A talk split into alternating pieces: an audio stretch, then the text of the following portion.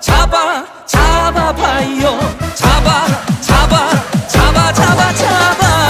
잡아봐. 취업 창업 잡아봐. 원혜택 잡아봐. 내게 딱 맞는 기회 잡아봐. 경기도 일자리 재단 잡아봐. 자, 30초 퀴즈쇼. 우리나라를 대표하는 매트의 명가는? 파크론. 통째로 빨아 쓰는 온수 매트를 만든 매트 회사는? 파크론. 매트 위에 전기열선이 없어 전자파에서 자유로운 온수 매트를 만드는 회사는? 파크론. 알러지 방지 원단으로 아기 피부에도 안전한 온수 매트를 만드는 회사는? 파크론. 가벼운 무게로 이동과 보관이 간편해 누구나 쉽게 사용할 수 있는 온수 매트를 만든 회사는? 파크론.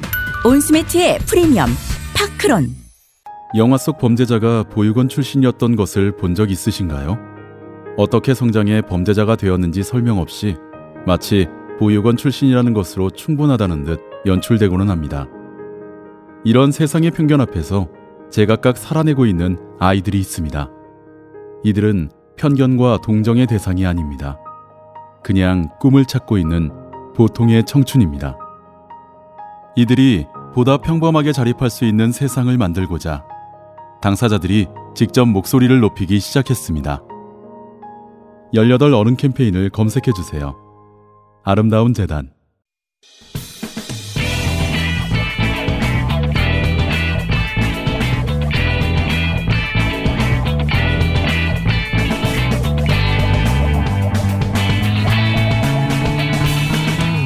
김어준의 뉴스공장.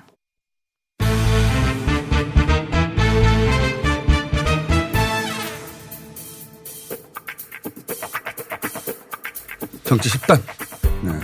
정치 9단. 요즘은 의원님 활약할 시즌이 돌아왔기 때문에 선거가 다가올수록 피부가 좋아지시는 분입니다.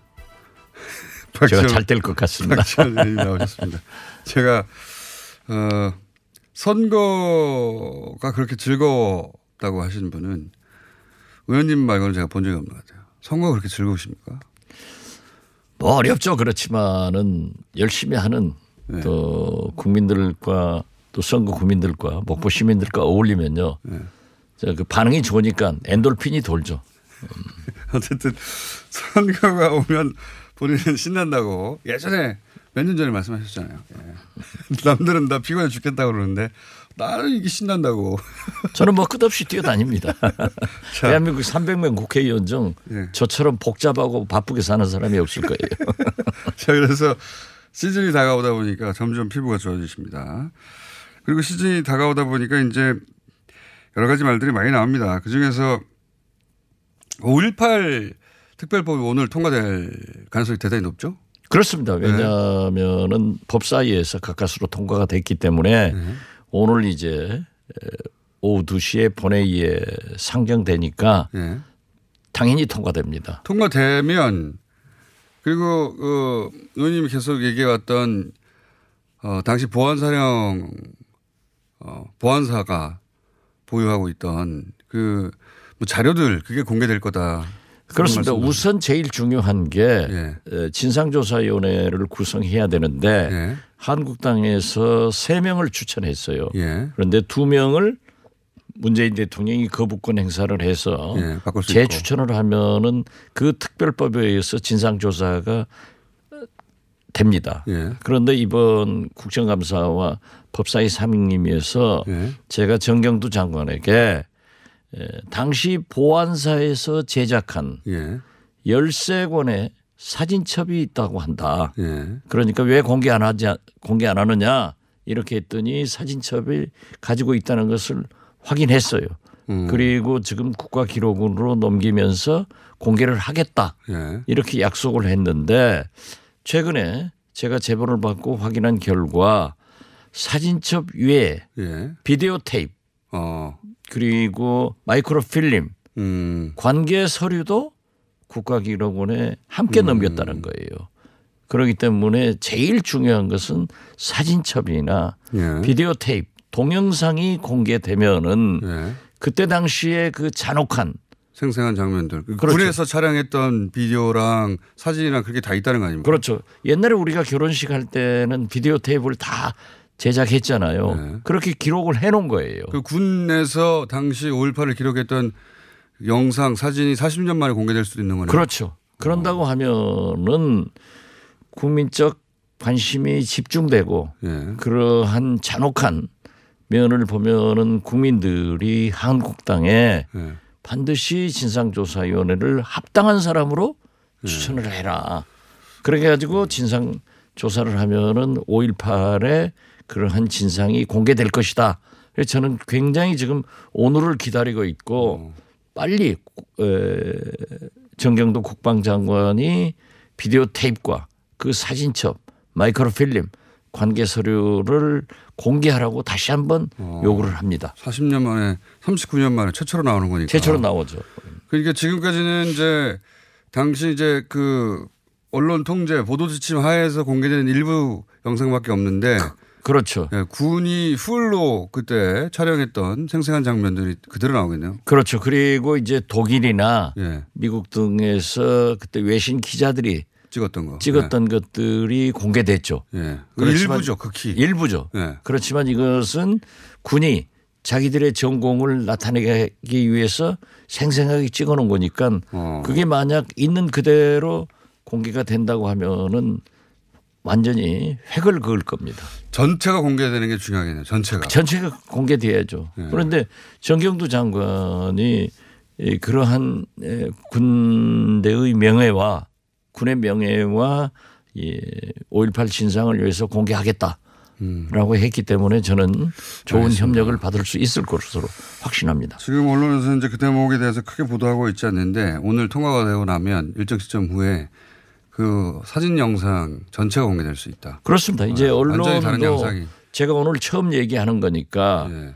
공개적으로는 처음 얘기하는 거니까 그 사진첩은 이미 얘기를 했습니다마는 일부 언론에서 관심을 가지고 있는데 비디오 탭 마이크로필름 이런 관계 서류를 찾는데 이제 상당히 노력을 할 겁니다. 그동안 예를 들어서 군이 감추거나 덮으려고 했던 게 무엇이었는지 여실히 드러날 수도 있겠죠. 그렇습니다. 여실히 네. 드러날 수밖에 없는 거죠. 네.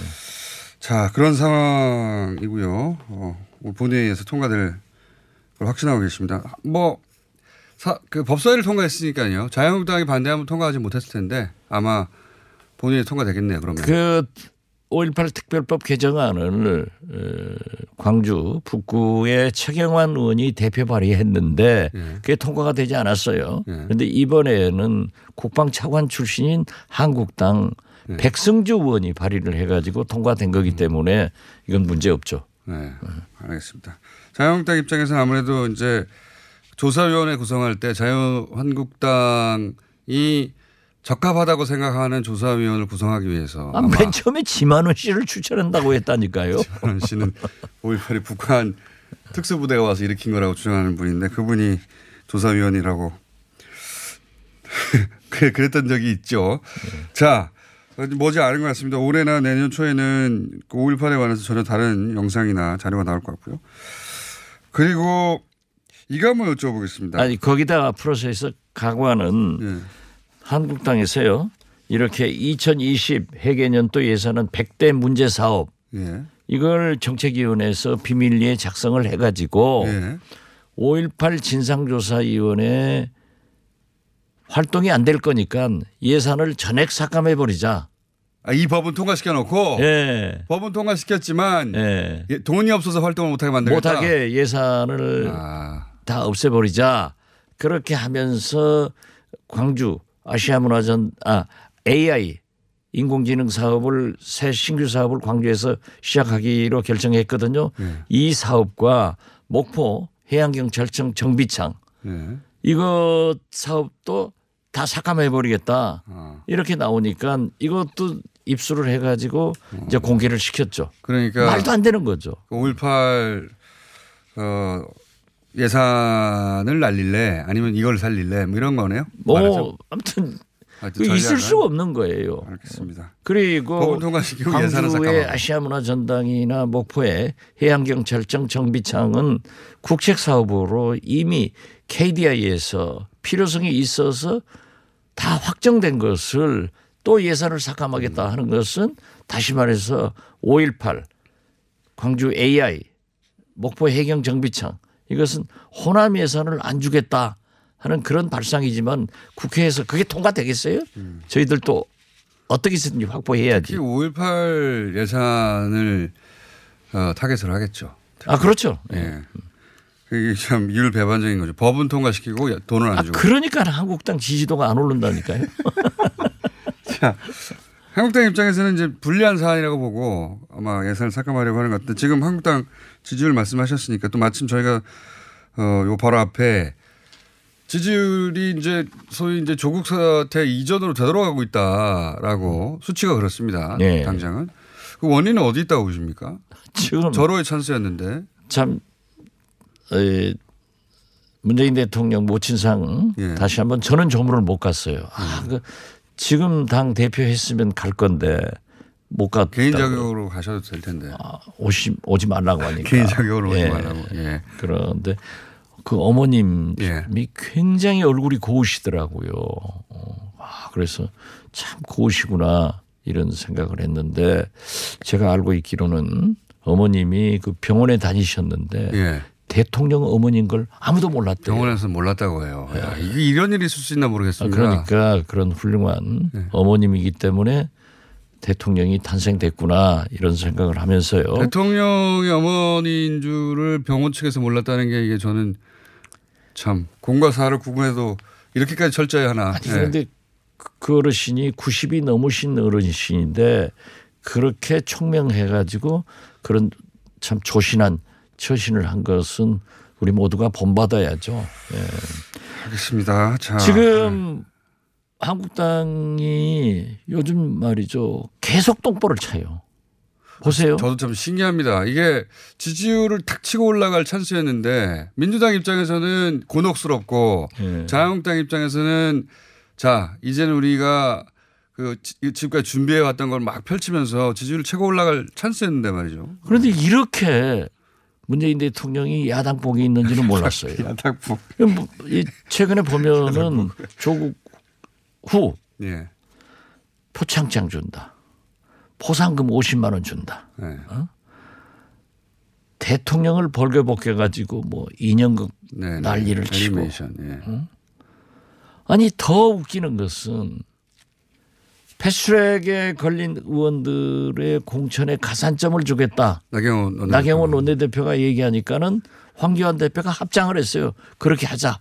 그런 취지로 얘기했죠. 실제. 예. 실제로 얘기를 했죠. 예, 그건 뭐 합장이죠. 같이 한다. 예, 해놓고. 그거 고려해줘야 된다고 이렇게. 예. 여론이 나쁘니까 나는 그런 말 한 적 없다.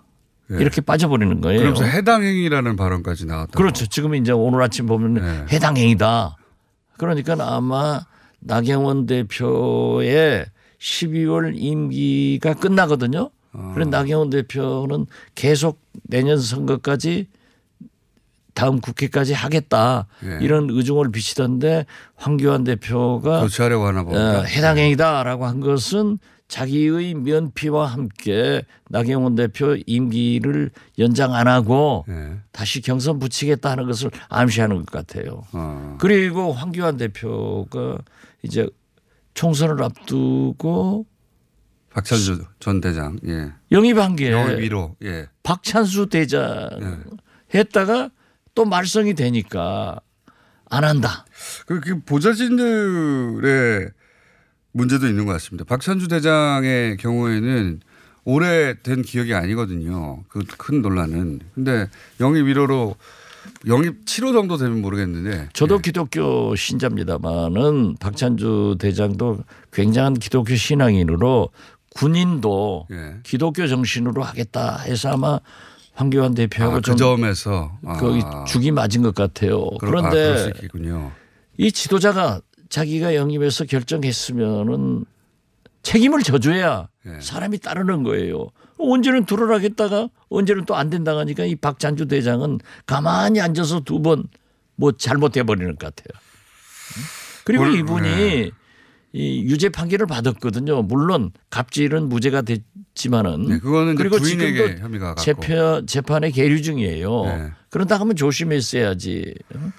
그 여하간 최근에 그 자유한국당의 연속되는 행보가 지지율을 끌어올리기는커녕 부정적인 효과를 내는 게 아주 연속으로 계속 있었습니다. 지금까지도. 아무튼 뭐 황교안 대표는 그럴 분으로 알고 있었지만은 문재인 대통령의 야당 복은 이건 천복이 아니면 아니, 이런 경우가 없어요.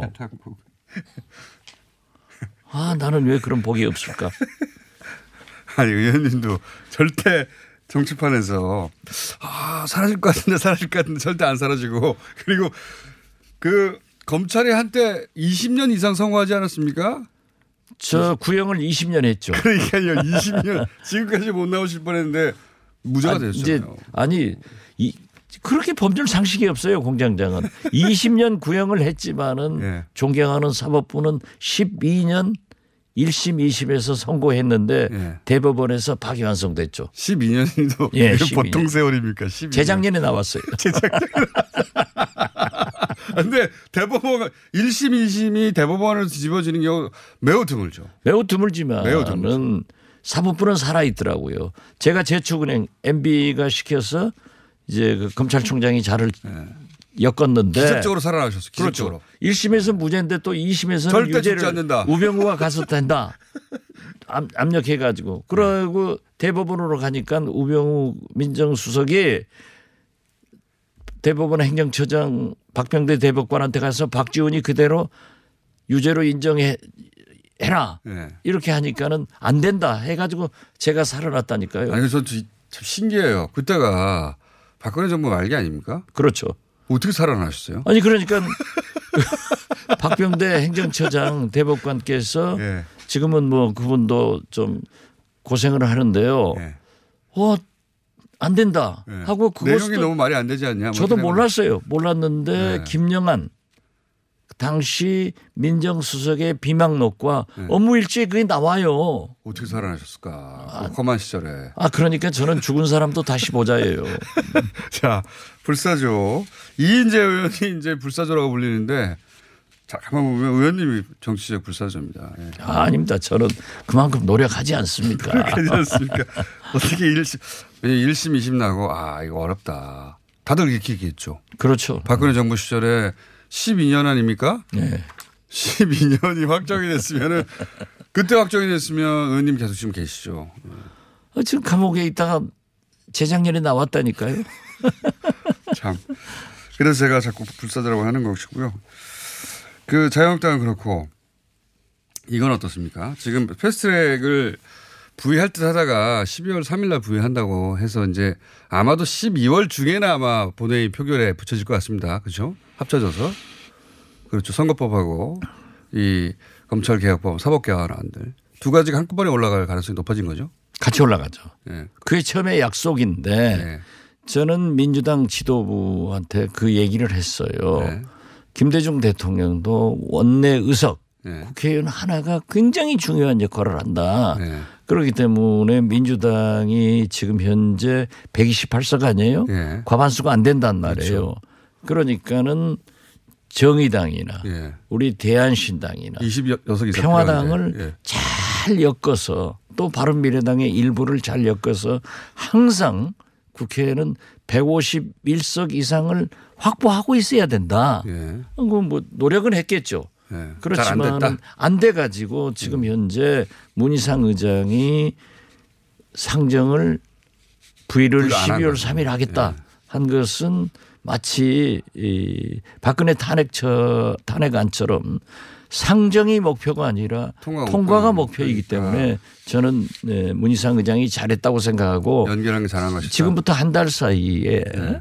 이 민주당 지도부에서는 우선 한국당을 설득해서 개혁에 동참하도록 요구를 해야 되고 또 한편으로는 군소정당의 표를 단속해서 12월 중에는 꼭 그 법안이 통과될 수 있도록 해야 된다 이렇게 말합니다. 한 가지만 더 여쭤보겠습니다.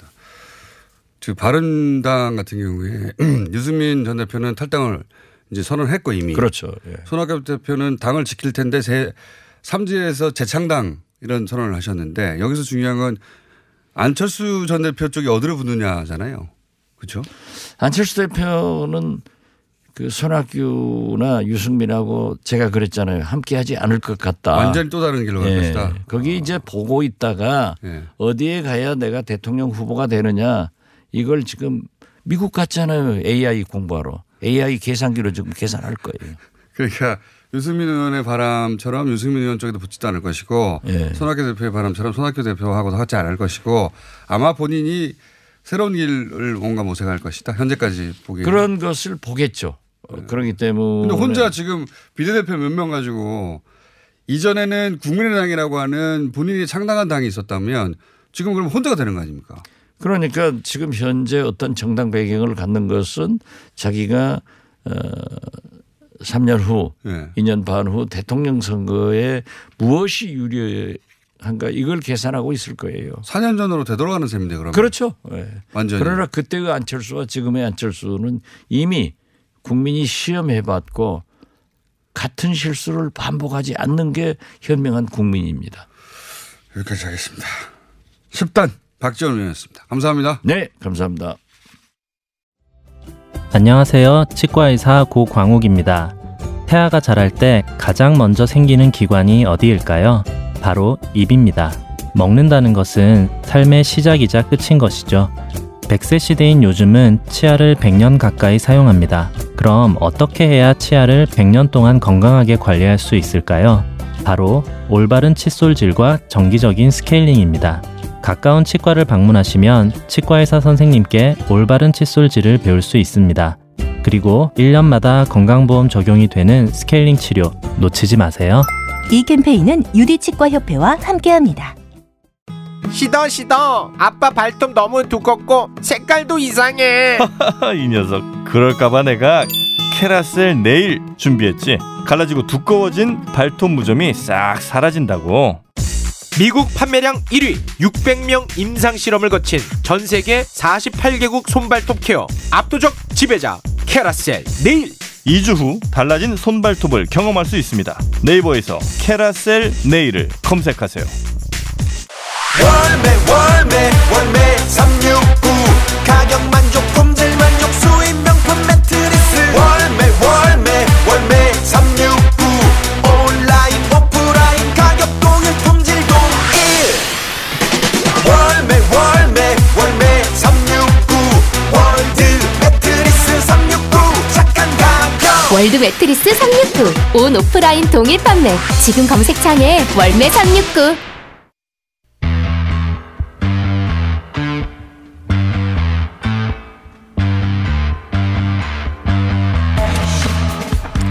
지난 21일에 뉴스공장에서 조국 전 장관의 동생이죠. 조건 씨에 대해 검찰이 무리한 수사를 하고 있다. 구속영장을 치는 과정에서 건강 문제가 의도적으로 외면됐다. 이런 정황에 대한 방송을 했습니다. 당시 인터뷰를 하신 분은 조건 씨의 지인이라고만 제가 소개드렸는데 오늘은 실명과 함께 스튜디오에 직접 나와서 그 이후 어떤 상황이 벌어졌는지 밝히겠다고 스튜디오에 나오셨습니다. 박준호 씨를 모셨습니다. 안녕하십니까? 네, 안녕하세요. 네. 방송 나가고 이후부터 제가 여쭤보겠습니다. 왜냐하면 그로부터 열흘이 지났거든요. 네. 예. 방송이 나간 당일. 네. 방송이 당한 당일 다시 한번 검찰에 불려가셨다고요?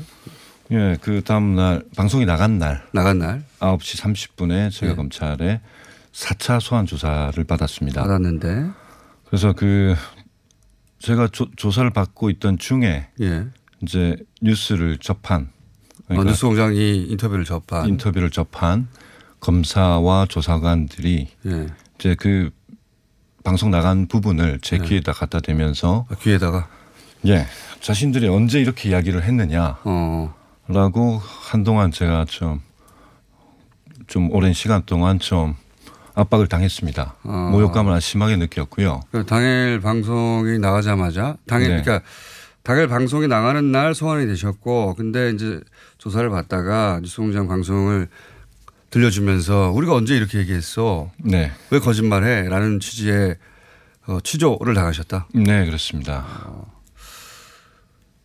그거를 스피커로 들려줬습니까? 아니면 휴대폰으로 들려줬던가요? 휴대폰으로 직접 귀에다 갖다 대고 왜 이렇게 되고. 이야기를 했느냐. 나는 이렇게 이야기한 바가 없다라고 말을 하면서 계속 압박을 했습니다. 검찰이 불쾌했군요. 자기들 입장에서는. 네. 네. 그런 것 같습니다. 그리고 그날 당일날 자택 압수수색이 또 있었다고요?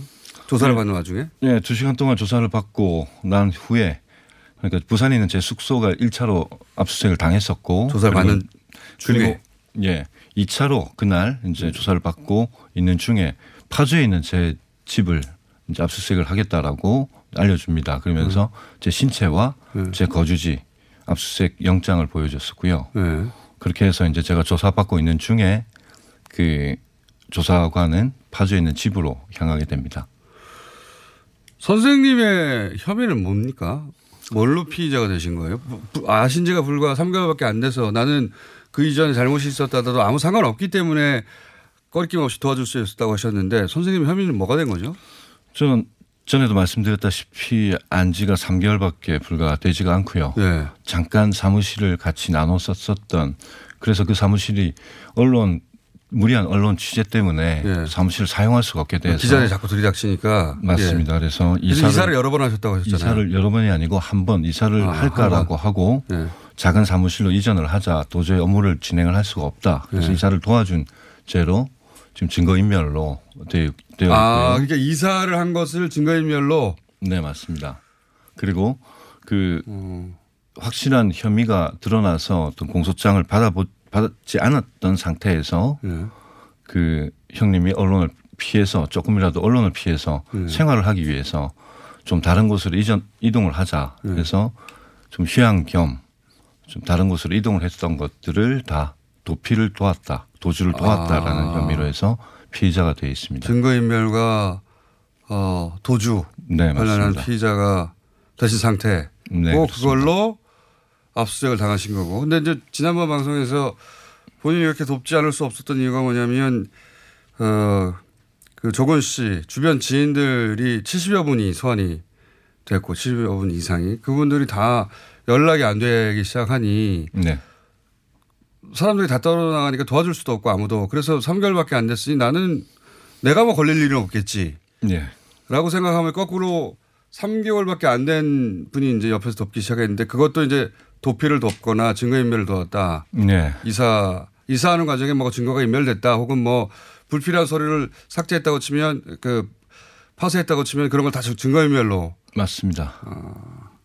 그렇게 돼서 4차 조사를 방송이 나간 날 받으셨고 네. 방송이 나간 것은 검찰이 들려주면서 우리가 언제 이렇게 했느냐라는 네. 압박을 받으셨고 그리고 당일날 신체와 그리고 부산 그리고 파주 두 군데 압수수색이 있었던 거네요. 부산은 그 이전에 먼저 1차로 압수수색을 당했었고요. 네. 그리고 그날은 신체와 파주에 있는 본가를 압수수색을 당했습니다. 그래서 하루 종일 연락이 안 되신 거군요. 예, 그렇습니다. 자, 한 가지 여쭤보겠습니다. 그렇게 이제 본인도 그런 압박이 있었고 70여 분 정도 되는 지인들이 압박을 받아서 더 이상 연락이 안 된다. 네. 예. 근데 이제 그게 단순히 압박을 받은 게 아니라 네. 한 발 더 나가서 그 참고인으로 나온 분들이죠. 네. 예. 그분들에 대해서 당신 피의자로 전환될 수 있어 라는 식의 얘기를 듣고 네. 그렇게 자꾸 멀어져 갔다. 맞습니다. 그 정황을 확인한 뭐 여러 건이 있는데 그중에 그 통화 녹취된 게 한 건이 있어가지고 네. 몇 건 있습니다만 그중에 하나를 일단 먼저 들어보고 상황에 대해서 설명을 하겠습니다. 자. 네. 참 검찰들이 막 장난 아닙니다. 그러니까 조사를 받고 난 이후에 내일 뭐 고소한 사람이 있다 그래서 형님하고 X를 만났다면서요. 처음에 검찰 올라갈 때 데리고 갔다 왔어. 그때는 너 피해 받았으니까 고소를 해라. 그냥 내가 손해보고 말겠습니다. 그러니까 그렇게 얘기를 했대. 왜 그러냐 고소를 해야지. 협박적으로 얘기를 했나봐. 회사 뭐 주위 쪼면서 다음에 지금 회사 서류들 회계 잠금을 보면 싹 가보라 그랬대. 자기 회사 거? 그래서 이제 두 번째는 이제 막 이제 협박을 하더래. 회사 부분이고 뭐고 막 이제 이렇게 해서. 그러면 내가 뭘 해야 되냐. 나는 회사가 있어야 그래도 먹고 사는데 내가 뭐 어떻게 해야 됩니까? 역으로 검찰한테 물어봤대. 그때 이제 그때는 검찰이 그때 하라 그랬을 때 했어야지. 청담에 와서 이미 이제 늦었고 이제 당신은 참고인에서 피의자로 넘길 거다. 딴 놈 하나 협박했네 그럼 또 벌써. 그렇게 하고 내려온 거야. 아직 고소를 안 했고 그냥 걱정이. 자, 이 상황이 뭐냐면 제가 잠깐 설명하고 추가 설명을 해주시죠.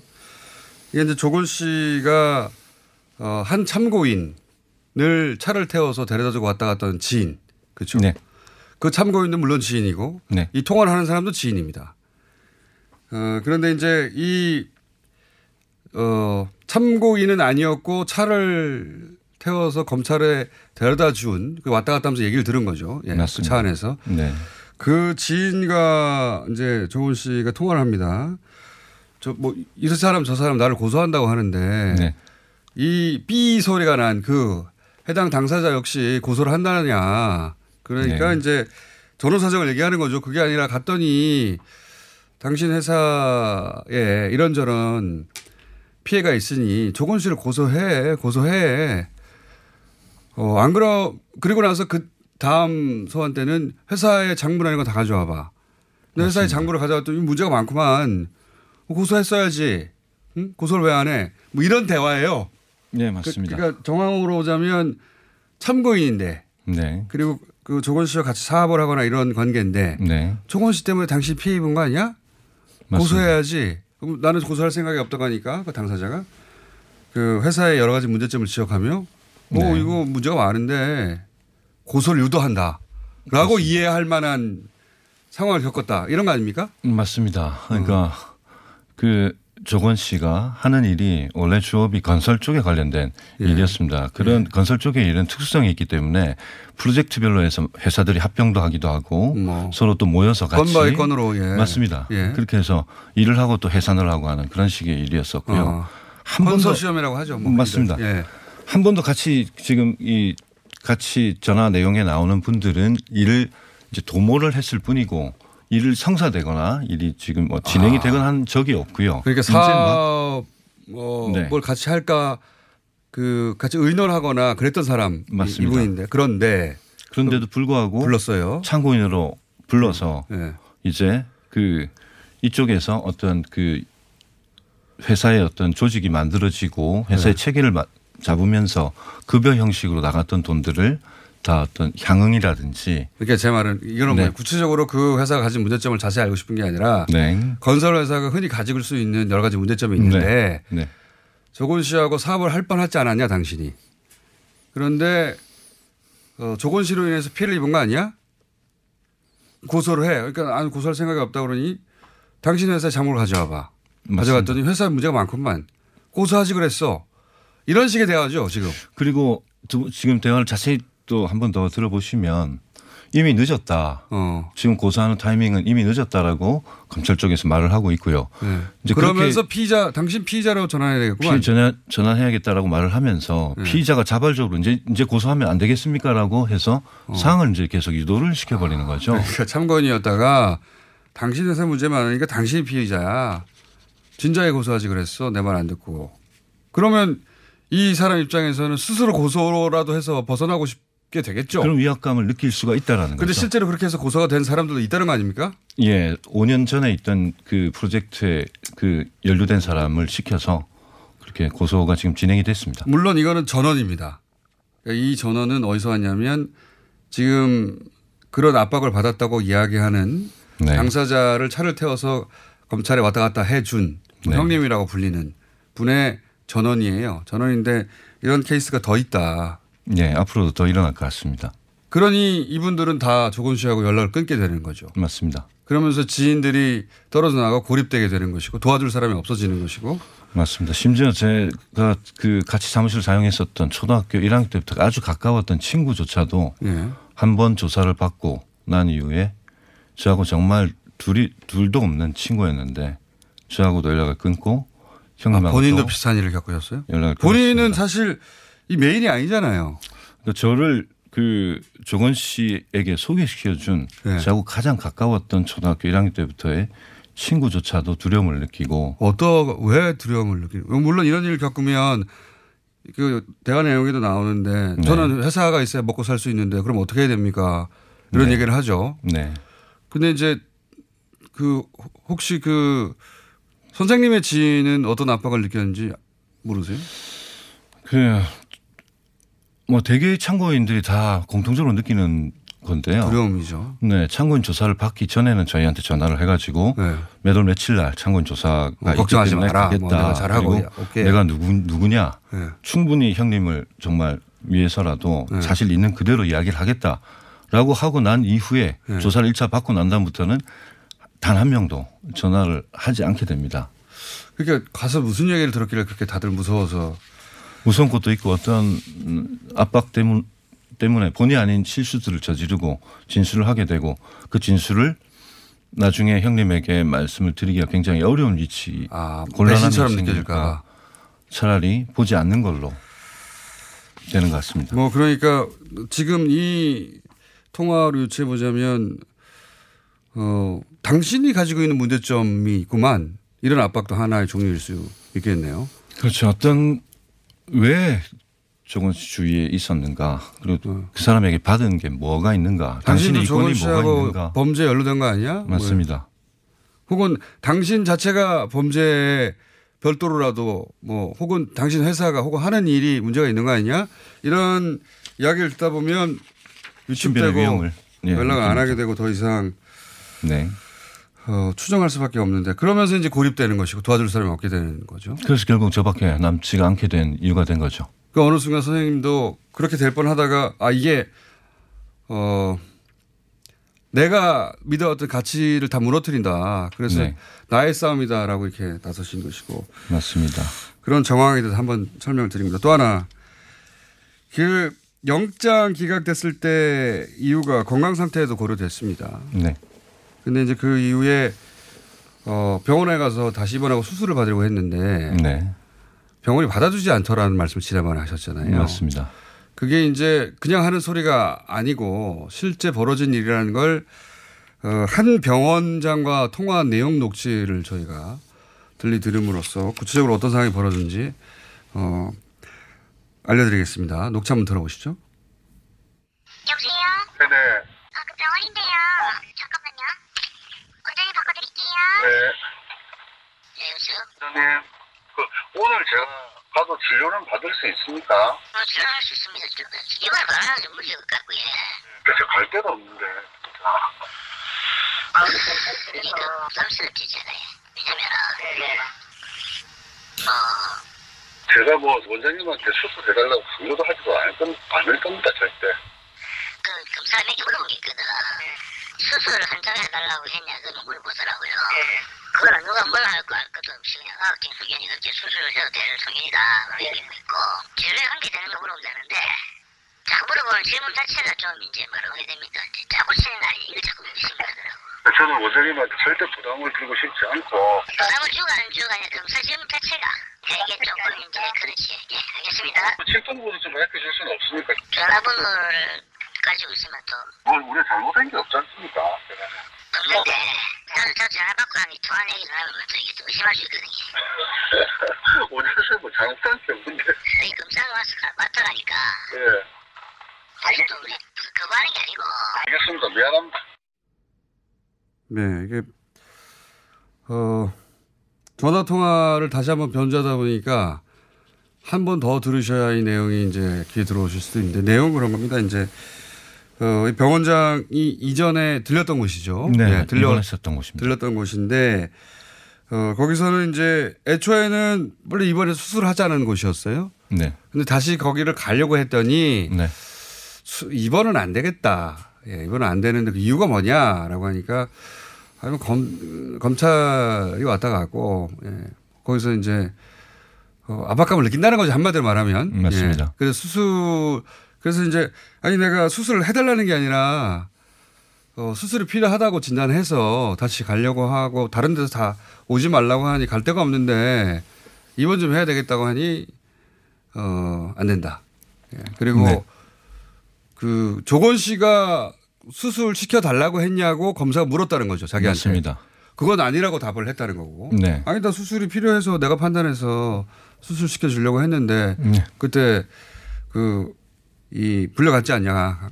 근데 거기 그 병원에 이제 그 검사인지 수사관인지 모르겠습니다만 정확하게 와서 조건 씨가 이 수술할 필요도 없는데 수술해 달라고 짜고 친 거 아니냐? 라는 취지의 질문을 받고 이 병원장은 위축된 거죠. 맞습니다. 이 병원 원장님이 그래도 저희가 지금 5군데 들렸던 그 의사 선생님 중에서는 가장 그 양심적이고 네. 또 의지가 강한 분이셨습니다. 그래서 우리가 입원할 때도 자기는 정치적으로 어떤 그 편향되어 있는 사람은 아니다. 자기는 오로지 환자만 볼 뿐이고 자기가 수술이 필요하다라고 진단이 내려지면 네. 어떤 영향을 받지 않고도 자기는 무조건 수술을 할 것이다. 네. 그렇게 말씀하셨고 네. 일단은 지금 상태가 매우 위중하니 신경성형술이라는 시술을 간단하게라도 해서 해놓고. 상태를 조금 완화시키고 지켜보자. 네. 그래서 저희가 입원을 했었고요. 네. 그리고 입원을 한 일주일간 하고 있던 차에 네. 다시 형님을 그 서울에서 검찰 조사가 있다라고 소환조사 요청을 해서 서울에 올라와서 조사를 받고 이제 내려가는 중에 통화를 한 겁니다. 그런데 그 사이에 이제 검사가 왔다 갔다. 맞습니다. 검찰 쪽에서 수사관인지 검사인지 모르겠는데 왔다 가서 이분이 받은 질문이 대체로 짜고 이게 수술 필요 없는데 수술을 해야 된다고 진단한 거 아니에요? 라고 짜고 치는 거 아니에요? 라는 질문을 계속 받다 보니 네.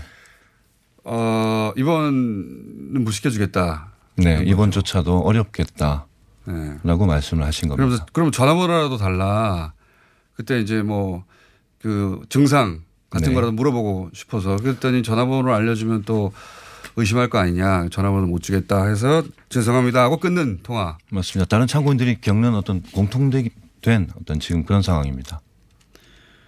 지난번에 말씀드린 병원을 계속 옮길 수밖에 없는 이유가 이런 거죠. 맞습니다. 네. 그리고 그 어쨌든 간에 저희는 언론에서 좀 피하는 것도 있었었고 언론에서 다뤄주지 않았고 그래서 우리가 할 수 있는 일은 최소한 여러 몇 군데라도 전문적인 병원에서 네. 데이터들을 만들어서 확실히 내가 꾀병이 아니다라는 증거도 만들어 놓고 맞습니다. 왜냐하면 서로 다른 5군데 원래 5군데까지 갈 생각은 없었으나 맞습니다. 5군데 병원에서 똑같은 진단을 받는다면 이거 봐라 객관적으로 진짜로 아픈 거다 이걸 맞습니다. 입증하려고 이제 하셨던 건데 그게 5군데나 된 거죠. 맞습니다. 그리고 올해 입원할 수 없게끔 상황이 계속 벌어졌었고요.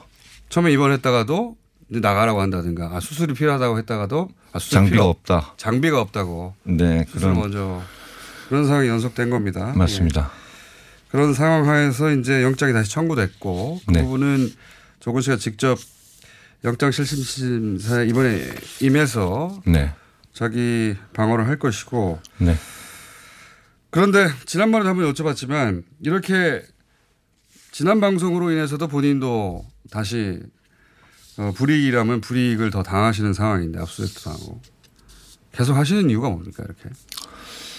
처음에 뭐 제가 그 첫 방송에서도 말씀드렸지만 이제는 정말 이 불합리한 어떤 이런 태도에서 제 개인적인 감정까지 이제 폭발을 했다라고 말씀드렸지만 네. 이제 조금 더 시간이 지난 이후에 네. 제가 생각하기로는 이렇게 지금 이 사건을 지켜보면서 느낀 바는 결국 왜 공수처가 필요로 하고 검경 수사권 조정안이 네. 필요로 한가를 가장 지금 이 축약된 이 사건으로서 느낄 수 있지 않았을까. 그 이전에 공수처에 관심 없으셨을 거 아닙니까?